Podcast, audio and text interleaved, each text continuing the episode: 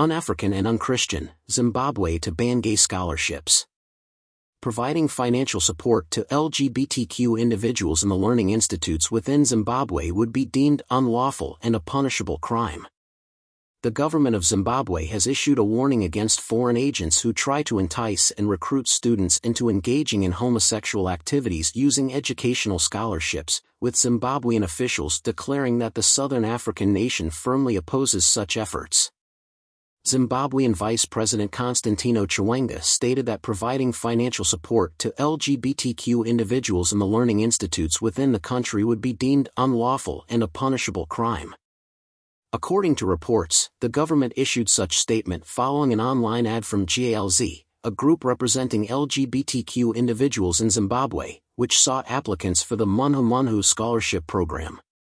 The program, established in 2018, offers comprehensive financial support including tuition, housing, and related costs for gay individuals aged 18 to 35 pursuing degrees in democracy, governance, justice, human rights, and conflict resolution at Zimbabwean state colleges. Chiwenga expressed his vehement opposition to the GALZ declaration, stating that the country's government considers LGBTQ scholarship opportunities a ploy that aims to lure Zimbabwe's underprivileged yet capable students into engaging in homosexuality as a direct affront to its power. Zimbabwean vice president stated that the country's schools and higher education institutions will not consider or accept individuals connected to these foreign, anti-life, anti-African, and unchristian beliefs. He emphasized that Zimbabwe, as an independent African nation, upholds specific laws and values that distinguish it from other countries and their cultural norms. Chiwenga emphasized the importance of young people not succumbing to the allure of abominable and devilish proposals that may lead them to compromise their integrity, adding that the government in Harare will be decisive in implementing national laws and will not hesitate to do so.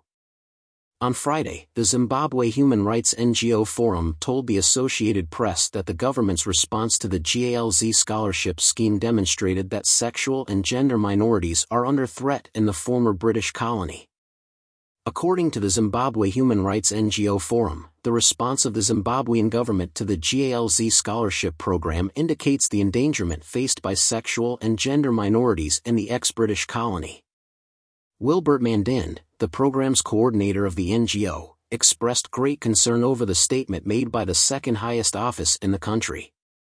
He emphasized that the statement showed intolerance, particularly considering the numerous opportunities the advertisement provides for young people.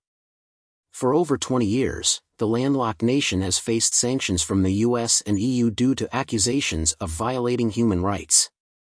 According to the Criminal Law Act of 2006, that triggered sanctions from the United States and European Union over the human rights violations, same-sex sexual relations are prohibited in the landlocked Southern Africa country.